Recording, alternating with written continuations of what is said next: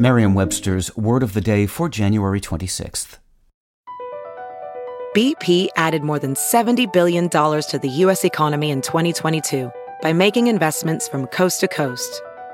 Investments like building charging hubs for fleets of electric buses in California and starting up new infrastructure in the Gulf of Mexico. It's and, not or. See what doing both means for energy nationwide at bp.com slash investing in America. Today's word is lexicographer, spelled L E X I C O G R A P H E R. Lexicographer is a noun. A lexicographer is an author or editor of a dictionary.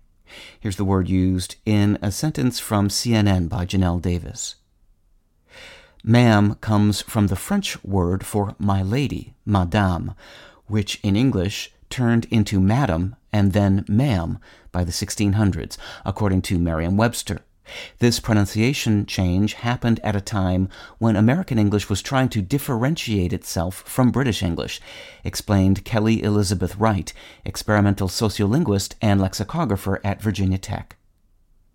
Today, we're looking at a word that is dear to our hearts lexicographer. The ancient Greeks were some of the earliest makers of dictionaries. They used them mainly to catalog obsolete terms from their rich literary past.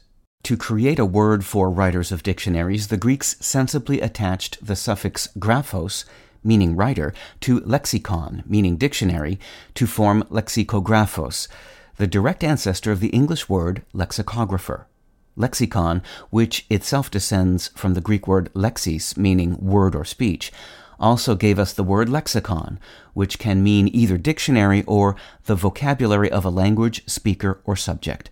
With your word of the day, I'm Peter Sokolowski. Visit Merriam-Webster.com today for definitions, wordplay, and trending word lookups.